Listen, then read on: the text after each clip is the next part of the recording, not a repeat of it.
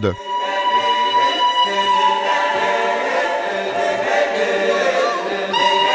Buongiorno, buongiorno da Claudio Agostoni, benvenuti a un nuovo appuntamento con On the Road, On the Road che quest'oggi è nei Paesi Baschi spagnoli. Ainhoa, buongiorno. Buongiorno. Senti, una cosa che di sicuro non riuscirai a spiegarci è come diavolo è nata questa lingua. Eh, la nostra lingua è d'origine ignota, nessuno sa l'origine, non ha radici latine, indoeuropee, non si assomiglia praticamente a nessun'altra lingua e con noi da tanti tanti tanti anni ed è una vera meraviglia averla. Facciamo due o tre esempi di quelli banali, eh, il corso d'inglese, prima lezione, il, apri la finestra, open the window. Eh, per esempio, Ireki a tea sarebbe apri la porta, per esempio. Ireki a tea, Mercedes, apri la porta per favore. Eh, sì, proprio nulla che spartire con, eh, con, con niente. Sì, niente da vedere con lo spagnolo, immagina. No? Se parliamo un po' in spagnolo sicuramente qualcosa si capisce, ma se vi parlo in lingua basca... Quella che avete appena ascoltato era una chiacchiera tra il sottoscritto e Ainhoa. Ainhoa è una ragazza indigena basca, la guida che mi ha accompagnato in un recente viaggio in quelle terre. La puntata non può che iniziare da qui, non può che iniziare con eh, la lingua basca, che è la prima cosa con cui ti scontri quando arrivi in eh, quelle terre. Come diceva Ainhoa, tutto è complesso per quanto riguarda quella lingua. Già, già bisogna mettere per esempio i puntini su due parole che sembrano uguali ma sono dal significato completamente diverso, ovvero euskera ed euskadi. Perché euskera è la parola basca che indica la lingua basca, mentre euskadi è la parola basca che indica i paesi baschi e quindi già bisogna partire senza confondere l'euskera con euskadi.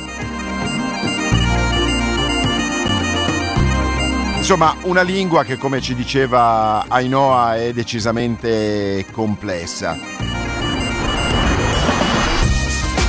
Tra le migliaia di lingue che esistono al mondo, il basco è una delle poche cosiddette lingue isolate. Si chiamano così quelle lingue non imparentate con nessun'altra lingua. Per esempio, altre due lingue isolate sono l'albanese e l'armeno. Quella basca, infatti, è una lingua dalle origini misteriose e sconosciute e solo una piccola parte del suo vocabolario può essere ricondotta al latino o al castigliano.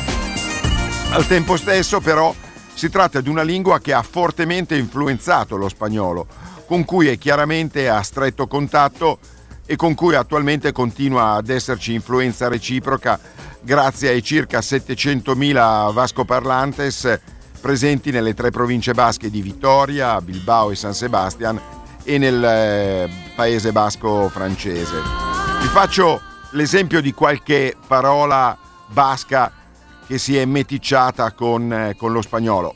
Ischierda, per esempio, che come tutti sappiamo è la parola spagnola che indica sinistra e, e come potrete immaginare viene utilizzata praticamente all'ordine del giorno.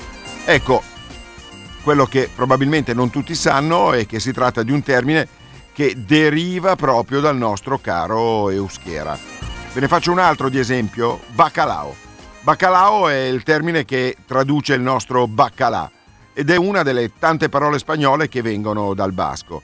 Il bacalao alla vizcaina, in cui il pesce viene accompagnato da sugo e peperoni, è infatti una ricetta tipica delle Euskadi ed è una delle specialità più apprezzate in tutto il nord della penisola iberica. Ma se qualcuno di voi adesso si stesse chiedendo, ma il baccalà? Eh beh, eh, anche noi italiani possiamo dire di utilizzare un termine che viene dall'euschera. Baccalà arriva da baccalao e quindi arriva anche lui dai Paesi Baschi. C'è una parola che noi non abbiamo, ma è bellissima. Sirimiri è un'altra di quelle parole spagnole che vengono dal basco e indica infatti una pioggerellina molto fine, tipica proprio della regione basca. È una variante meteorologica così tipica che una storica profumeria di San Sebastian gli ha dedicato un'apprezzatissima acqua di colonia. Si chiama Profumeria Benagas e storicamente si componeva di una barberia dove lavorava il nonno dell'attuale titolare, la signora Ciaro, una profumeria dove era attiva la nonna e un angolo dove la mamma faceva la podologa. Ecco, questo negozio è un monumento dell'artigianato locale, attivo dal 1908. Se ci passate, beh, comprate una boccetta di sirimiri anche se fuori splende il sole.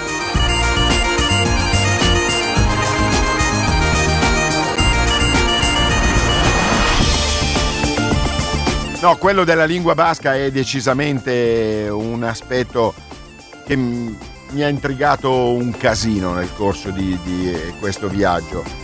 Fate il punto, no? Avete presente la storia, la storia spagnola? Ecco, per via della storia eh, della Spagna, i ragazzi di oggi parlano il basco meglio dei loro genitori. A differenza di quello che succede per esempio da noi, no? dove magari in casa ci sono ancora dei nonni o in alcuni casi dei genitori che parlano il dialetto, nel nostro caso un dialetto, un dialetto meneghino e, e i figli non, non lo parlano assolutamente. Ecco, nei Paesi Baschi i figli parlano molto meglio il basco e lo conoscono molto meglio dei loro genitori. Bisogna fare i conti con la storia. E come potete immaginare con eh, la intrusione della dittatura franchista si diede inizio a 40 anni di persecuzione e terrore e tutto quello che era relazionato con l'euschera, la cultura basca o l'identità basca, fu condannato. La boscofilia fu inclementemente eh, calpestata. L'emblema del regime franchista era Espana, una grande i libre, ovvero Spagna una grande e libera e naturalmente il castigliano venne considerato come l'unica lingua dello Stato spagnolo.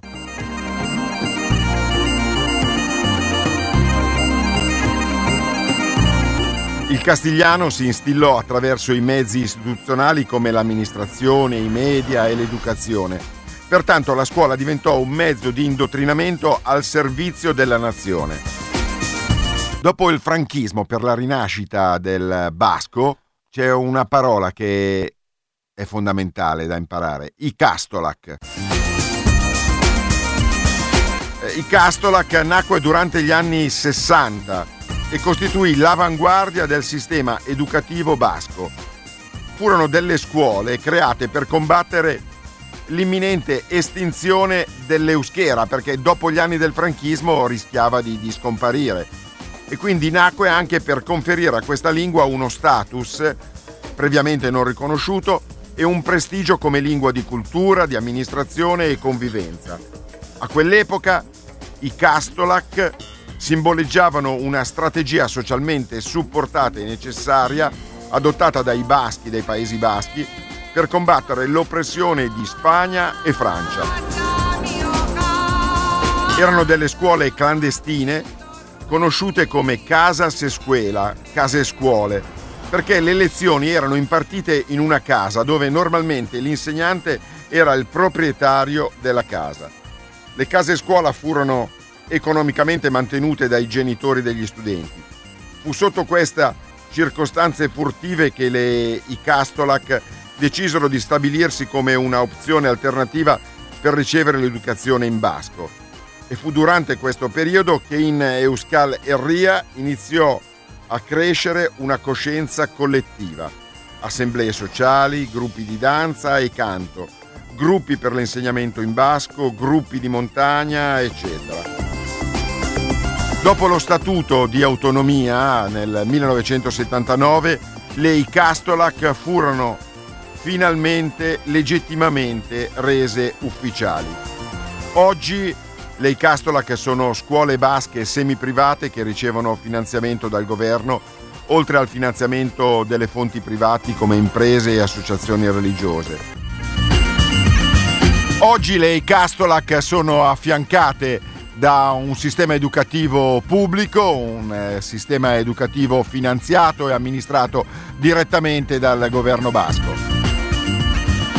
Due strade, una semi-privata e una pubblica, che però hanno fatto sì che oggi la lingua basca si sia salvata e che a parlarla siano in primis i giovani ragazzi nati in quella regione.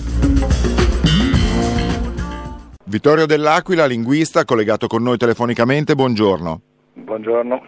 Come tutte le cose dipende un po' da come le si guarda. Eh, ogni giorno muore eh, qualche lingua nel mondo e quindi è giusto proteggerle. Dall'altra qualcuno dice la lingua è una cosa viva e come tutte le cose vive nascono e muoiono. Il linguista cosa dice? Certo, nascono e muoiono, eh, ma qui non è questione di morte della lingua, questione di, di diritto. Se non sbaglio, eh, prima eh, hai detto che eh, ci sono persone che si sentono, che si sentono eh, escluse perché la scuola è in basco, in catalano. Quante persone si sentono escluse a Milano o a Roma perché la scuola è in italiano? Non possono scegliere un'altra lingua. Nel Paese Basco invece possono ben scegliere la lingua. C'è un sistema scolastico a, con una possibilità di scelta solo basco con spagnolo obbligatorio, bilingue basco-spagnolo, solo spagnolo con basco obbligatorio e c'era, ma non, è, non, ci vuole, non, ci va nessuno, solo spagnolo senza basco. La gente sceglie di andare dove preferisce. A Milano non è possibile, è obbligo italiano. Perché? Lascio a te la risposta. Una lingua chiaramente si porta dietro tutta una serie di addentellati culturali che non vanno dimenticati. Ah, certamente, certamente. Delle espressioni, dei modi di dire che nascondono eh, una cultura. Uh-huh. Sì e quindi mi sembra aver capito che il tuo è uno schieramento senza se e senza ma. No, non è uno schieramento, una questione... Allora, giustamente il cittadino italiano, spagnolo, turco, arabo che arriva a Barcellona vuole avere la scuola in italiano, spagnolo, turco e arabo. Certo, perché a Milano no? Assolutamente. E se io voglio la scuola in lombardo, mettendo che esista, perché no? Allora, perché no? Ci sono problemi quantitativi. Se una persona mi chiede la scuola in lombardo, dico senti, non posso pagartela. Una persona mi chiede la scuola in curdo, non posso pagargliela, ci mancherebbe. Se ci sono 40 bambini in una, in una, scuola su di 100 bambini che vogliono la scuola in spagnolo, perché a Milano non c'è? Ascolta, lì sottolineano molto che la loro è una lingua e non un dialetto. Tu prima riparametravi tutto su base milanese barra lombarda certo. e qui entra in ballo la discriminante tra lingua e dialetto. O la discriminazione. La discriminante o la discriminazione? Eh no, questo me lo devi dire tu. ah, eh, non lo so io. Come faccio a sapere io se, qual è la differenza tra una lingua e il dialetto? Eh, ma sei tu il linguista. Ah, il linguista è il primo che non lo sa. Se lo deve sapere il linguista, ah, commette una, secondo me, non è corretto da parte del linguista. Cos'è la differenza tra una lingua e il dialetto? E sarà il parlante che lo sa. Ora, il parlante milanese, anche se dice di parlare la lingua lombarda, di fatto si, pre- si comporta milanese o varesino, sì. eh, si comporta da dialetto e di fatto non richiederà mai una scuola totalmente in lombardo, anche perché non lo sa scrivere. Non c'è nessuna differenza, la differenza che c'è tra il catalano e lo spagnolo è inferiore, direi parecchio inferiore a quella che c'è tra il varesotto, il varesino, il milanese, il bergamasco e l'italiano.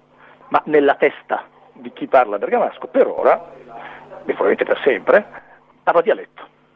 Ma si cambia velocemente, eh? basta il giro di qualche anno l'idea cambia. Quelli che parlano catalano considerano di parlare, i dialetti catalani, considerano di parlare catalano e quindi non lo vogliono scritto. A chi dice che la lingua è uno strumento che dovrebbe unire, se parcellizziamo e si parla a Milano il milanese, a Bergamo il bergamasco, già fanno fatica a capirsi. Populismo. Prima di tutto la persona non è monolingue. Gli esseri umani sono tendenzialmente plurilingui, naturalmente plurilingui. Non, primo, e di conseguenza l'idea che una lingua unifichi è una falsità dopo aver distrutto il multilinguismo per ragioni nazionali, nazionaliste, per arrivare a creare delle persone che fanno una sola lingua. Se chi abita a Milano oggi parla una sola lingua, parla solo italiano, mentre, mentre 50 anni fa, 60 anni fa era capace almeno di parlare il suo bel milanese e forse di scrivere in italiano, e a Milano scriveva anche in italiano e di capire l'italiano, aveva la possibilità di esprimere diversi concetti in diversi momenti e di avere apertura con il milanese, di capire anche con l'abitudine al plurilinguismo, capisce altre varianti, capisce il bergamasco il francese. Gli anziani che sanno parlare bene milanese, quando vanno in Francia, mescolano giù qualcosa e capiscono molto meglio dei giovani che parlano solo italiano. Quindi non è vero. È il plurilinguismo che dà possibilità di comunicazione. È il monolinguismo, quindi una sola lingua, che dà, riduce la comunicazione. E inoltre ricordiamoci che abbiamo tutte le possibilità naturali di sapere più lingue. E per finire, la lingua non è solo comunicazione, la lingua è comunicazione e identità. Non so quale sia più importante, non ha importanza. Però una, tutte e due i parametri esistono e a questi bisogna fare riferimento. Se vogliamo solo comunicazione, benissimo, facciamo tutti quanti in inglese. Allora perché la scuola a Milano è in italiano? Per quale motivo? Facciamo in inglese, così comunichiamo tutti.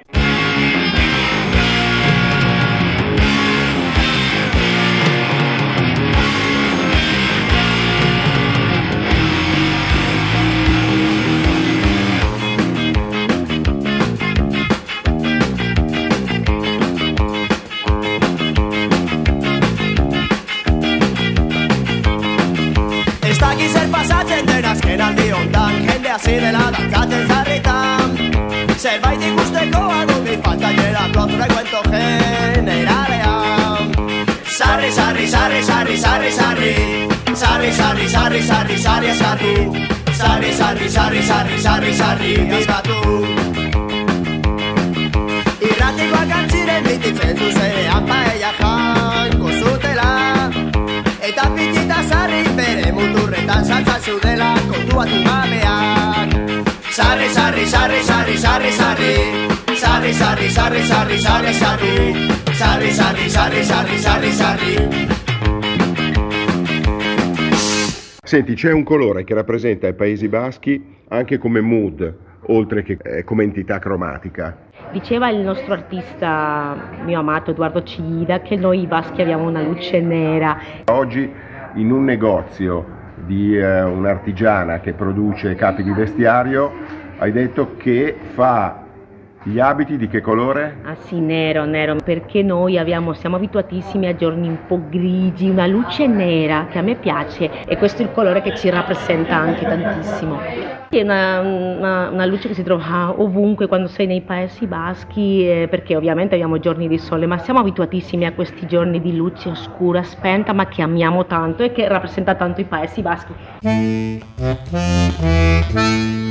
Ed è immerso in questa caratteristica luce che inonda anche Bilbao, che sono andato alla scoperta in compagnia di Ainoa di questa città. Un'ex città industriale, tra l'altro oggi ottimamente collegata ai principali aeroporti italiani, dicevamo un'ex città industriale che si è reinventata investendo sulla cultura. L'icona di questa rivoluzione è il celebre museo Guggenheim. L'incredibile è che quando aprì nessuno lo voleva. Sembra impossibile, eppure è così. Uno spreco di denaro pubblico, si indignavano i cittadini. Quello spreco ha inaugurato il turismo nella città della siderurgia, che ai tempi era la tappa reietta sul cammino per Santiago de Compostela. Ha spazzato via anni di dismissioni dell'industria, di disoccupazione e cantieri navali abbandonati. Oggi è la punta dell'iceberg, ma non c'è solo quello. Tra gli altri interventi architettonici che hanno contribuito a fare di Bilbao una città vitale e moderna, troviamo il grande centro culturale Azcuna Zentroa, un antico magazzino vinicolo modernista ristrutturato su disegno di Philip Stark, e poi la biblioteca De Usto, inaugurata nel 2009, la torre Iberdrola alta 145 metri, le stazioni della metropolitana firmate da Norman Foster. E le torri firmate dall'architetto giapponese Arata Isozaki e da Cesar Pelli. E poi l'aeroporto e il puente Zubizuri, un ponte di cristallo che si staglia nel cielo a forma di arpa, disegnati da Santiago Calatrava, e il Palazzo dei Congressi e della Musica Euskalduna, opera di Federico Soriano e Dolores Palacio, considerato come una delle costruzioni contemporanee più importanti realizzata da architetti spagnoli.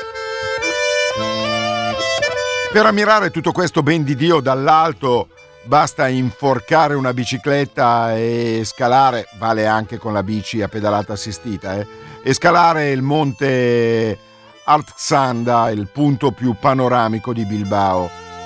Dopodiché ci si può riposare bevendo un bicchiere al Mercato della Ribera, uno dei più grandi mercati coperti d'Europa, costruito nel 1929 sulle rive del fiume. Qui si può fare anche un incontro ravvicinato con i pinchos, la risposta basca alle tapas iberiche. Più che tartine sono complesse architetture di ogni sapore e colore. La loro valenza travalica anche l'aspetto gastronomico perché in sostanza i pinchos incarnano il segreto di Bilbao, ovvero riuscire a tenere tutti gli ingredienti in equilibrio, il passato e il futuro, il gotico della cattedrale e il titanio di Gheri, la siesta e l'attività fisica, la cucina molecolare di Eneko Azka e il pescato del giorno.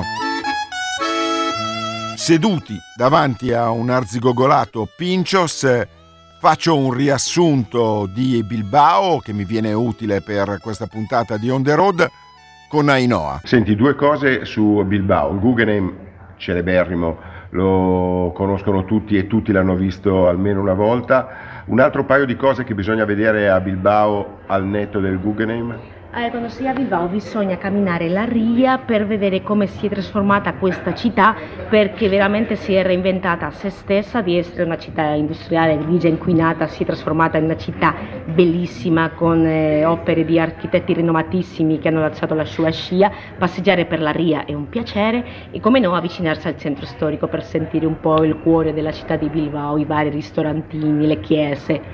Ecco, eh, siccome a voi piace fare le cose difficili, tu hai citato la Ria e uno pensa al Rio, quindi al fiume.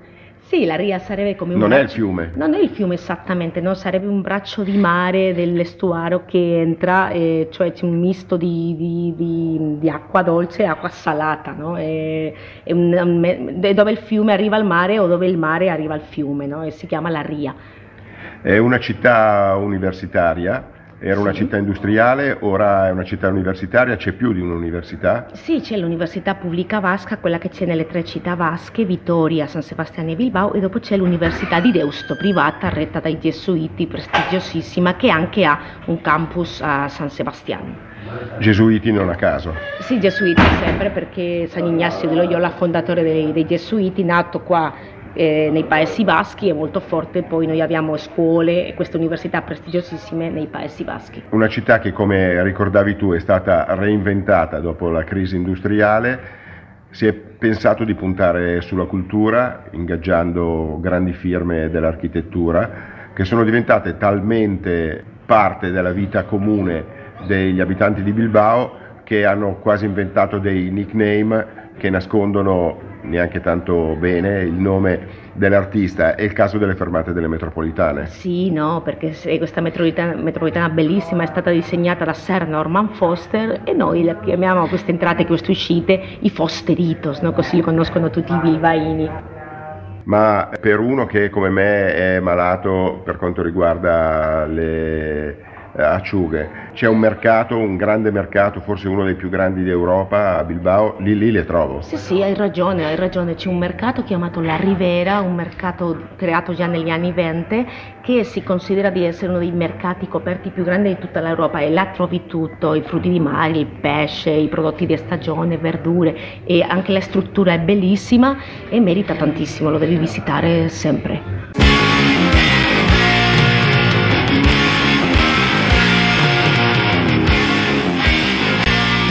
Sono i Cortatu, un uh, gruppo storico, la più famosa rock band dei Paesi Baschi.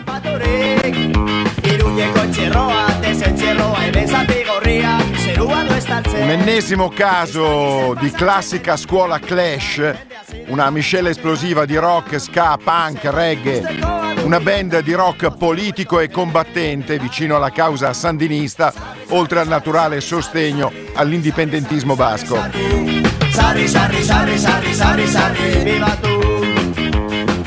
Chi frequenta questa trasmissione sa che il sottoscritto è convinto che per conoscere bene un posto bisogna sapere la storia della squadra di calcio locale. Beh, questo concetto a Bilbao vale mass, mass, mass di più.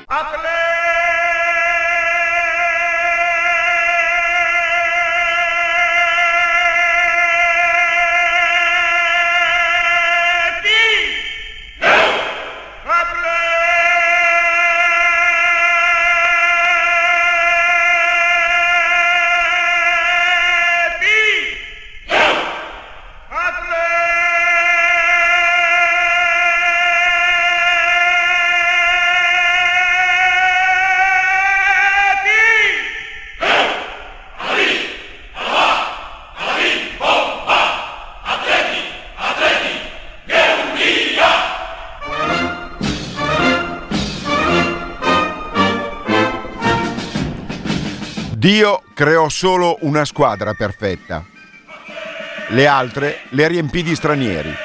È un detto popolare bilbaino che sintetizza la filosofia dei tifosi di calcio dell'Athletic Bilbao, l'unica squadra alla quale i tifosi non chiedono di vincere, ma semplicemente di resistere o di esistere. Gianni Mura definiva quella dell'Athletic un'ostinata eresia, l'eresia di un club che ha deciso di immolarsi alla filosofia, ovvero quella legge non scritta, e se lo fosse sarebbe comunque carta straccia per evidente anticostituzionalità, quella legge non scritta in base alla quale possono vestire la maglia biancorossa solo i calciatori di origine basca o formati a Lezama, il centro sportivo dell'Atletic, o nelle giovanili di un altro club basco. Questa sorta di commistione fra ius soli e nazionalismo pragmatico la filosofia dell'atletica appunto, non sta in nessun regolamento interno. Simone Bertelegni, nel suo saggio Athletic Club di Bilbao, l'utopia continua, edito per Bradipo Libri, scrive che in teoria qualunque presidente dell'Athletic potrebbe tesserare giocatori di ogni dove, senza violare alcuna norma e senza dover render conto sulle prime a nessuno. Eppure nessun presidente biancorosso oserebbe mai rischiare una cosa simile. Si alienerebbe immediatamente l'intera tifoseria e dovrebbe temere per la propria poltrona. Nell'Atletic, infatti, il presidente non è il padre padrone della squadra, ma un amministratore eletto che deve render conto al popolo dello stadio San Memes. La filosofia autarchica del club, lungi dall'essere una gabbia, è un autentico tesoro. Sono moltissimi in Spagna, come nel resto del mondo, i simpatizzanti dell'Atletic. La squadra di Bilbao è il quarto club di Spagna per numero di tifosi e il terzo per fatturato dalla vendita del proprio materiale. Alla base della filosofia dell'Atletic c'è una sfida, sintetizza l'antropologa ungherese Marianne Vazzi, autrice di uno studio sulla tifoseria biancorossa per l'Università del Nevada. Affrontare con giocatori locali una competizione globalizzata è una sfida che risponde allo spirito di avventura, all'amore per il rischio che sono propri della storia di Bilbao. Non a caso esiste la parola bilbainada per indicare la spacconata. La filosofia dell'Athletic riflette il desiderio non di vincere, ma di vincere in maniera speciale e contro ogni pronostico. Una comunità si definisce non tanto attraverso il circuito quotidiano di relazioni politiche ed economiche, quanto attraverso la trasgressione di leggi altrui. L'Atletic è amato perché rappresenta una trasgressione, secondo la stessa logica della sepoltura del fratello da parte di Antigone. È un obbligo simbolico che scaturisce dal senso della famiglia e della tradizione e sovverte le leggi dello sport globale e dell'economia di mercato. Sono tante le sfumature della storia e dell'eresia Zurigorri che Bertelegni nel suo saggio che abbiamo citato poc'anzi offre al suo lettore. Una fra le altre è quella legata a uno dei canti a cui sono più legati gli Inchas dell'Athletic Club. Mi raccomando, Athletic scritto rigorosamente all'inglese e club pronunciato rigorosamente alla mediterranea con la U. Ecco, questo inno è quello dell'Aliron.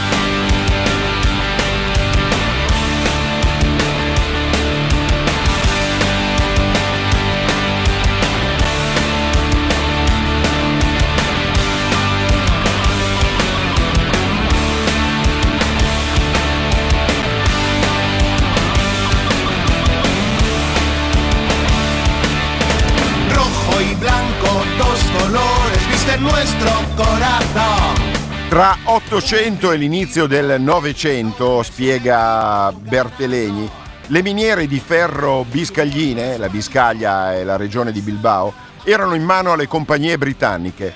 Nella miniera di Muskiz, a pochi chilometri da Bilbao, lo stipendio dei minatori era commisurato alla purezza del minerale. Quando gli ingegneri appendevano fuori dalla porta dei loro uffici un cartello con la scritta All Iron, ferro puro, per i minatori significava paga doppia e si levavano al cielo grida di giubilo che storpiavano la voce inglese. Aliron, Aliron! Aliron, el Atleti campeón.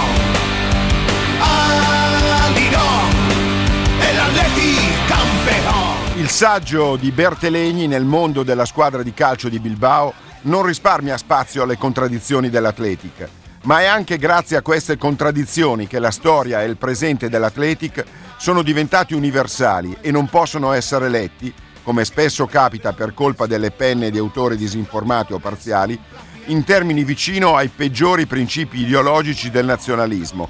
Infatti, la grande famiglia dell'Athletic non può essere definita in nessun modo dal punto di vista dell'esclusione etnica.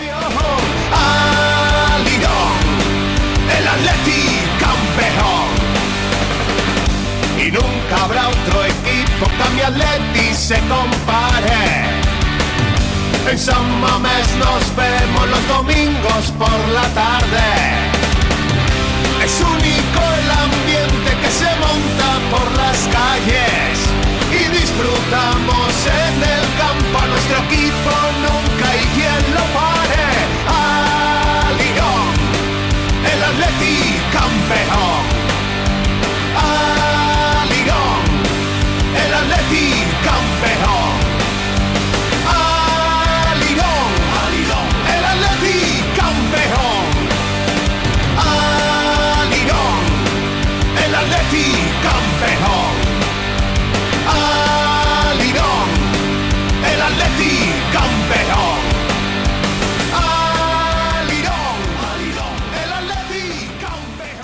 Un'ora d'auto e da Bilbao raggiungiamo San Sebastian. Giusto.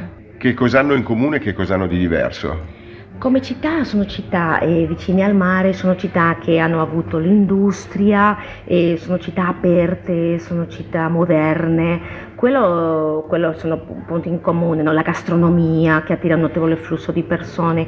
Come differenza, non lo so, perché Bilbao è Cioè forse grande. San Sebastian è stata meno rivoluzionata di Bilbao. Sì, è cambiata meno perché San Sebastiano è cambiata tantissimo a metà XIX secolo quando è stata scelta come luogo di letteratura reale e dopo si è fermata così come una città balneare molto molto tranquilla mentre Bilbao è cambiata tanto. Ma entrambe sono città dove tutto è a portata di mano con piste ciclabili raggiungibile tutti i quartieri molto molto molto carine Prima abbiamo fatto un giochino con Bilbao, lo rifacciamo anche con San Sebastian, un paio di cose imperdibili. San Sebastiano, ovviamente l'icona della città che sarebbe la baia, la baia della, della concia che ha la forma di conchiglia quasi quasi perfetta, quello non può mancare e, e dopo ovviamente farsi un giro nelle stradine del centro storico per mangiare i pinchos che sono questi stuzzichini svariatissimi che noi amiamo mangiare. Ne abbiamo parlato anche quando eravamo a Bilbao, nulla che spartire con le tapas, mettiamo i puntini sulle i. Sono due cose diverse. Cioè, niente, non, non puoi entrare in un bar di San Sebastiano e chiedere una tappa perché ti ammazzano, no, è uno scherzo.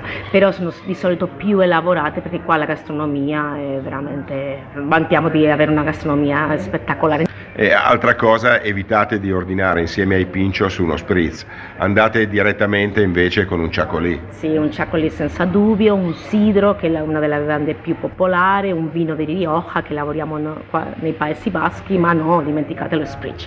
Ciacolì è un, eh, un vino autoctono e le vigne si vedono anche lungo la strada che eh, divide Bilbao da, Sì, sì, da San Sebastian, quando- proprio fronte mare. Sì, sì, quando vieni da Bilbao verso San Sebastiano, viceversa, si vedi questi vigneti di Ciacolì che si, elav- eh, si elabora con la uva propria nostra autoctona, di nome molto semplice, Onda Ravi, sia Suri che, che Belcia. E sì, ovviamente è un vino da, da assaggiare, si elabora in tutti i paesi baschi, ma si vedono i vigneti dappertutto, sì. Mi lanci un brano musicale?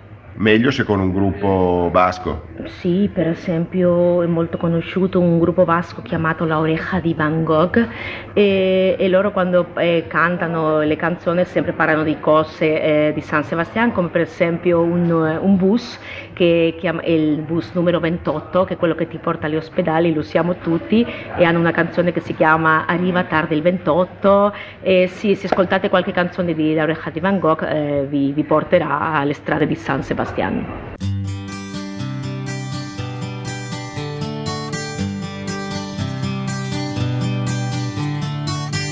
Llega tarde el 28 y nerviosa miro el reloj. La lluvia conmigo empieza un día de pleno sol.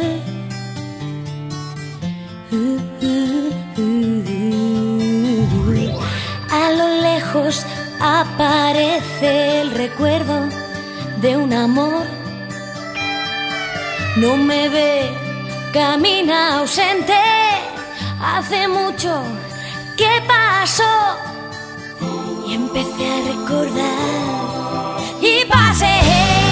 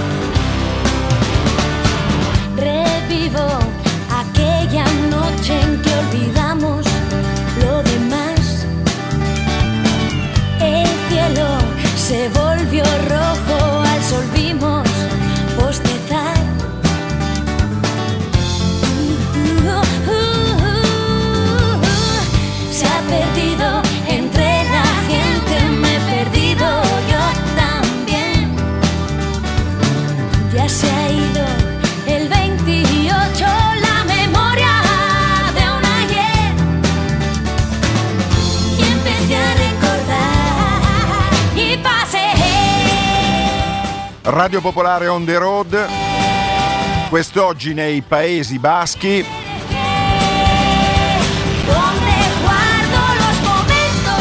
Sfumiamo la oreja de Van Gogh perché il Chacolí, il vino di cui eh, prima parlavamo, merita un approfondimento con un enologo. Bueno, soy José Ramón Calvo y soy el enólogo de la bodega de Chacolí Gorka Izaguirre. Molto probabilmente chi ci ascolta non ha sentito mai la parola Ciacolì se non è venuto da queste parti. Allora ti chiedo prima di tutto di dirci la, la storia di questo vino. Eh, la palabra chacolí es muy curiosa. Suelen decir que somos el único vino che non si chiama vino. È una parola molto curiosa perché dicono che sia l'unica parola che eh, è un vino ma non significa Identifica vino. un vino ma non significa vino. Eso es. Eh, chacolí es el vino que en Euskadi elaborábamos cada uno en casa para nuestro consumo, no para vender fuera, sino para tomar los de casa. Il vino che si elaborava si faceva nei Paesi Baschi per consumare a casa, non per vendere fuori. E adesso viene il difficile, cioè raccontare il ciacolì a chi ci sta ascoltando che non ha mai bevuto un goccio di ciacolì e deve venirgli voglia di berlo dopo averlo ascoltato. Il ciacolì è un vino generalmente blanco, fresco, tiene un color precioso, unos amarillos con tonos verdosos. Giallo verde. Eso es. Le va, le va a llamar ya los aromas, unos aromas a fruta blanca, aromas a hierba, aromas a hinojo y con una boca muy fresca. È un vino bianco, fresco, eh, che ha un colore giallo verdolino, sente subito degli aromi molto di frutta bianca, mele e anche finocchio eh, molto fresco. È unico. Eh, che cosa lo rende diverso da, da altri vini che hanno caratteristiche analoghe? La principal característica mmm, que lo marca es la variedad de uva, la uva Ondarrabi. Está elaborado exclusivamente con uva Ondarrabi y es una uva propia de una franja de 300 kilómetros de larga, no está en otras partes del mundo. Soprattutto lo rende unico la varietà di, di vitigno di uva che si usa, che è la Ondarrabi, che eh, si ehm, produce in una fascia di, di, di costa, no? di, una zona che sono soltanto 300 km, quindi è proprio autoctona originale. Piccoli vigneti che producono piccoli grappoli d'uva y tra l'altro sono anche piccoli gli acini. Así es, eh, viñedos muy pequeñitos de 5.000, 6.000, 3.000 metros cuadrados. Lo que obtenemos son unos racimos de 90 gramos aproximadamente que están poblados de pequeños granos de uva. Infatti sono ehm, zone molto piccole di vitigni, poi questo grappolo è molto piccolo e anche l'attimo di uva è proprio piccolino piccolino, il, il, il, il grappolo è di intorno a 90 grammi e quindi è un'uva molto piccola. L'ultima cosa, la comercializzazione fuori dai Paesi Baschi? Es, eh, actualmente estamos empezando a trabajar. ¿Eh? Llama la atención, en el mundo entero cada vez se está vendiendo más blanco y les llama la atención un blanco diferente, de una variedad diferente. Nosotros somos una bodega muy peculiar porque actualmente vendemos el 90% en el País Vasco y el 10% restante se está vendiendo en Estados Unidos y en Japón. Sta iniziando la vendita all'estero, eh, si sono incuriositi per questo bianco un po' speciale, infatti la loro eh, cantina è molto particolare perché vende un 90% della sua produzione qua, ma il 10% restante si vende negli Stati Uniti e anche in Giappone. Beh, adesso lo assaggiamo però. Lo. Vamos a probarlo a ver qué les parece. Y es chacolí de Vizcaya. ¿Mm? Realmente eh, nosotros ahora mismo estamos a 10 kilómetros del centro de Bilbao. Sembra muy fácil. Eso es. Ovviamente nei Paesi Baschi non si beve solo il ciacolì, ci sono una serie di cantine strepitose a partire dalla Bodegas eh, Marché de Riscal, eh, che è famosa per, eh, per l'hotel annesso, un hotel eh, ideato da Frank Gehry, un hotel con eh, materiali e colori inediti, il rosso per il vino, il giallo per la rete sulle bottiglie. Una visita alla cantina è assolutamente consigliabile, ma non era di questo che volevo parlarvi, bensì del tesoro di Robinson Crusoe. E voi direte che ci azzecca? Beh, ci azzecca, ci azzecca.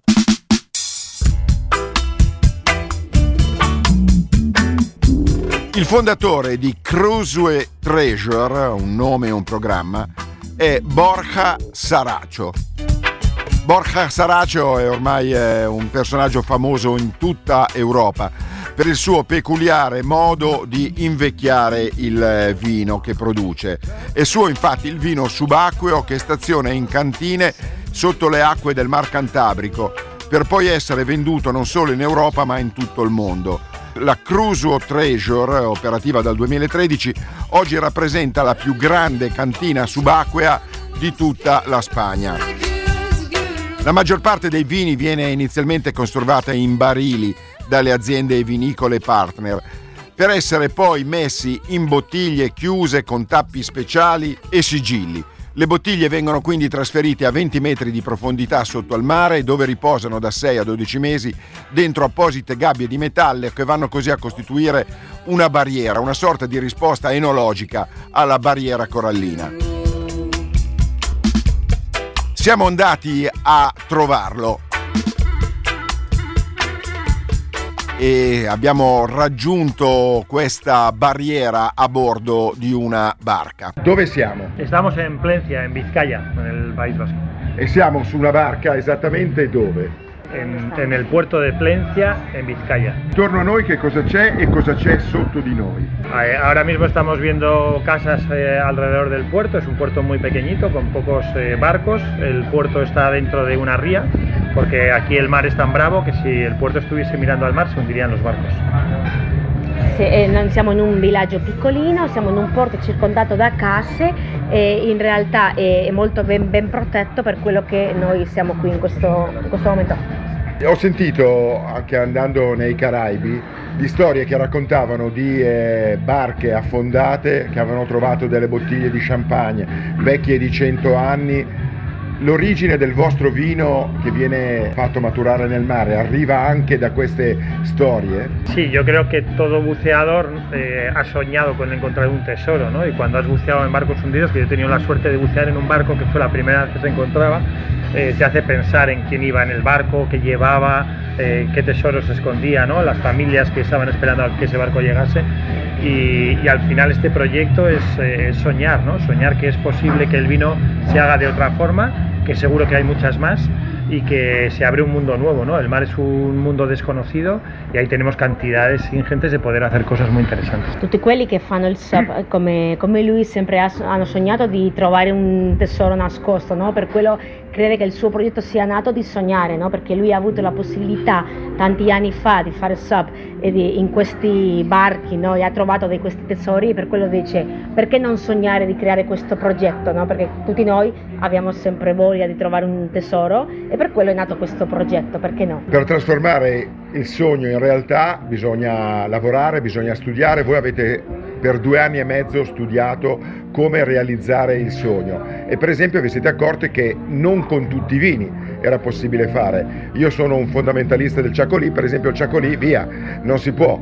E dopo due anni e mezzo siete riusciti a stabilire con che vini lavorare. Sí, bueno, este, su- este, este proyecto nos ha dado más alegrías ¿no? en ese aspecto, porque no pensábamos que el vino fuese posible que evolucionase, se vio en el estudio que evolucionaba, después de eso hemos ido viendo que efectivamente el vino evolucionaba, primero solo éramos capaces de hacer tintos, luego conseguimos hacer blancos, ahora estamos haciendo espumosos e incluso abrimos en breve la posibilidad de hacer destilados.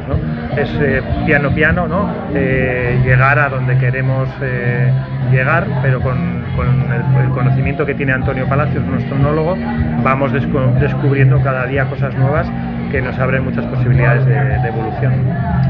Sì, ovviamente all'inizio hanno provato tante cose, all'inizio infatti soltanto potevano fare questi vini quando erano rossi, ma eh, immagina che adesso fanno già bianchi, fanno già spumanti, hanno l'aiuto di Antonio Palazios, questo enologo molto molto riconosciuto e sì, pian piano stanno facendo nuove cose e credono di, di essere in un progetto bellissimo che ancora ogni giorno si deve trasformare. si evolve. Un'ultima domanda, c'è un aspetto molto poetico, pensare che avete creato una sorta di nuova barriera, c'è la barriera corallina, ora c'è la vostra che è una barriera enologica. E poi ci sono i pesci, la, la flora che cresce, però da un punto di vista di uno che fa l'enologo dice se metto il vino in una cantina so che temperatura c'è, so qual è l'umidità, qua invece cambia la temperatura, la pressione al suo peso, sono tutti elementi che poi trasformano il vino, noi oggi abbiamo assaggiato il vino maturato in una cantina e il vino maturato nel mare sono completamente diversi. E questo è il miracolo del mare, la faccenda che si muove, la mobilità. Eh, lo primero, gracias, ¿no? Gracias mille. Eh, sí, es así, no podemos controlar el mar, pero lo bonito del proyecto es que estamos ayudando al mar. Decimos que nuestro vino ama al mar porque le ayuda a crear una infraestructura que se está utilizando por las especies marinas para habitar ahí, tanto algas como peces y crustáceos. Y al mismo tiempo el mar ayuda al vino, porque el vino encuentra no solamente una historia, sino una evolución que es imposible que consiga igualmente en tierra, ¿no? como se ve en nuestro producto Duet y lo hemos visto en la cata. Yo creo que es una simbiosis eh, muy bonita.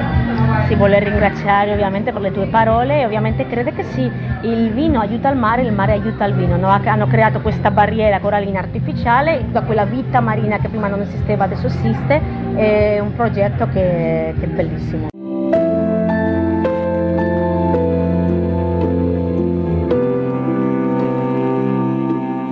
On the Road.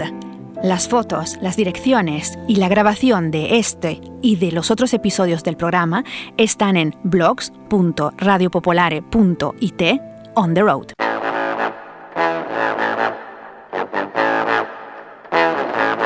Severiano Seve Ballestreros eh, è stato un golfista spagnolo ai vertici delle classifiche mondiali per alcuni decenni, dalla metà degli anni 70 agli anni 90.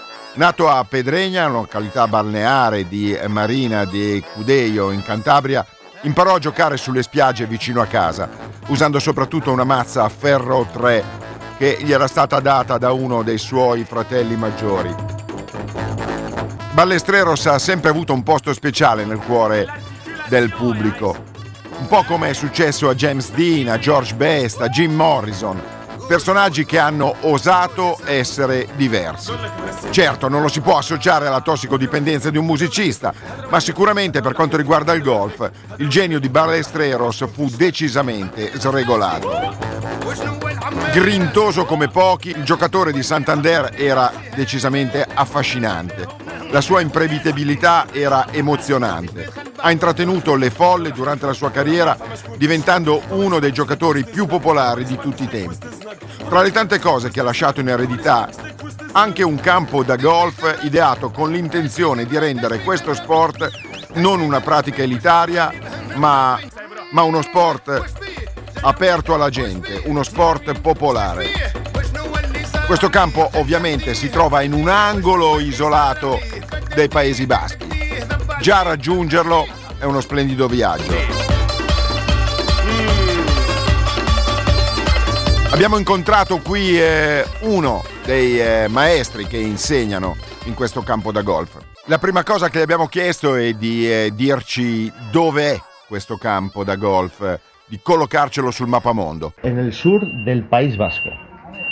Siamo nel sud dei Paesi Baschi, esattamente nella provincia d'Alava. En las montaña, la montaña Alavesa. Nella montagna Alavese. Justo encima de Rioja Alavesa. Giusto sopra le cantine e i vigneti di Rioja Alavese. Ecco, siamo più o meno a 30 km da due città, da Vittoria eh, nei Paesi Baschi e invece l'altra città è Logrogno. Logrogno. In mezzo alla natura, a tal punto che il campo da golf è dentro, parzialmente dentro un parco naturale, perché prima è stato fatto il campo da golf e dopo Il campo natural, sì, Izqui, Gol- de Izqui. Il campo natural si chiama Izqui. La prima cosa che vedi sono dei bambini che giocano, che imparano a giocare il golf. Ma questo è un campo pubblico o privato? Es un campo público, es uno de los primeros campos públicos de España. È un campo pubblico, uno dei primi campi pubblici di tutto il paese, di tutta la Spagna. Severiano Ballesteros, que es el diseñador, quería que el golf fuera accesible para todo el mundo, no que fuera solo para unas élites. Entonces se trata de fomentar la vida sana, el deporte. Sì, perché quello che ha disegnato questo, questo campo, Severiano Ballesteros, tutta una leggenda del golf, lui voleva che il golf fosse accessibile a tutti, cioè non soltanto per l'elite, e per quello lui ha voluto fare questo campo nel mezzo della natura e che tutti possano godersi questo, questo sport perché la vita sana è importante per tutti. Ecco, e per mantenere ancora di più questo rapporto in mezzo alla natura, il campo è polivalente perché è un campo da golf a 18 buche, ma per chi ama la bicicletta? Eh, sí, para el que ama la bicicleta, es, es un centro de bicicleta. Pueden usar todas las instalaciones, las duchas, el restaurante. eh, Ma ci- sono dei sentieri da percorrere con la bici? Sí, sí, sí, sí, hay, hay 12 rutas que las, con un mapa, con también en el Wikilog, Wikilog tienes las rutas y, y sí, sí, y hay 12 rutas clasificadas de, más, difícil, de más fácil a, a más difícil, más, de menos kilómetros a más kilómetros, más desniveles, se pueden combinar, sí, sí, viene mucha gente de... Sì, ovviamente un campo polivalente, anche si possono fare percorsi in bicicletta, la VTT, loro hanno una mappa e con le do- 12 sentieri che si possono fare dal più semplice al più complicato, qua ce ne sono le, le biciclette che si possono ovviamente prendere in prestito e anche ci sono le, le docce, il ristorante, cioè aperto a, a tutti. Anche per quelli che sono con qualche chilo in più, ci sono quelli con pedalata assistita? Sí, sí, sí, sí. O- Con la pedalata bici- assistita? bici- bicis eléctricas, sí, Ah, sí, sí. Hoy en día muchos, muchas barriguitas. Sì, oggi lui dice che sì, tanti hanno bisogno forse della bici elettrica perché si mangia troppo, no? Allora, golf, biciclette e c'è anche la possibilità di fare del bird watching. Yes, sí, sí. de Birdwatching. Tenemos dos casas de Birding Heights, se llama, como en inglés, Sì. eh, donde puedes estar, eh, sí, con cámaras, están cubiertas, son de madera, están muy bien equipadas y tienen unos comederos donde se, regularmente se da comida a las aves, entonces están acostumbradas a posarse y a venir. Sì, loro dentro questo campo hanno due casse eh, di legno bellissime eh, che- dove tutti questi uccelli vanno a mangiare, vanno a bere, poi è un posto dove puoi vedere, eh, è un paradiso per quelli che amano il bird watching, di vedere l'avvistamento dei, di uccelli. Qua c'è un picchio particolare, no? Un picchio con la testa rossa. Sí, sí, sí. un Come si chiama? El pico mediano. Il picco mediano? Pico mediano. E se uno tira sera, a sera qua immagino che inquinamento luminoso non ce ne sia, probabilmente è un posto ideale per vedere il cielo. Come si fa? Cinco años creo, tenemos un observatorio con todos los medios más modernos y hacen regularmente actividades gratuitas para la, para la gente de los alrededores. No sé, cuando en septiembre, octubre las Nereidas, hay, hay una noche que se va a verlas, eh, hay, hay muchas noches especiales cuando son noches despejadas para ver el cielo que hacen actividades durante todo el año. Sì, eh, qui dentro del, del parco di Ischia c'è un'area chiamata Corres dove c'è un osservatorio astronomico fantastico e come non c'è inquinamento è veramente un paradiso, un posto dove siano le stelle e quando eh, sono giornate un po' speciali eh, la gente viene qua e partecipa e si gode questi, questi cieli meravigliosi.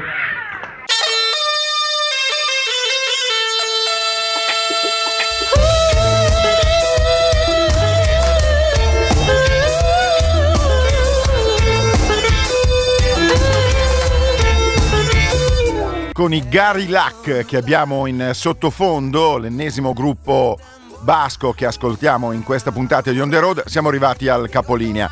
Ovviamente erano solo delle fotografie, l'universo basco è un pianeta che meriterebbe più di una puntata. Magari ci ritorneremo. Io vi ricordo che già sulla pagina Facebook eh, della nostra trasmissione On the Road, onde come quelle del mare, trovate qualche fotografia. Sul nostro blog, sempre On the Road, onde come quelle del mare.radiopopolare.it trovate qualche indirizzo e tante altre fotografie. Ovviamente anche sul sito dell'Ufficio del Turismo spagnolo trovate un sacco di informazioni sul eh, pianeta basco. Detto ciò, al sottoscritto non resta che darvi appuntamento alla prossima settimana con eh, un altro viaggio. Buona domenica da parte di Claudio Agostoni.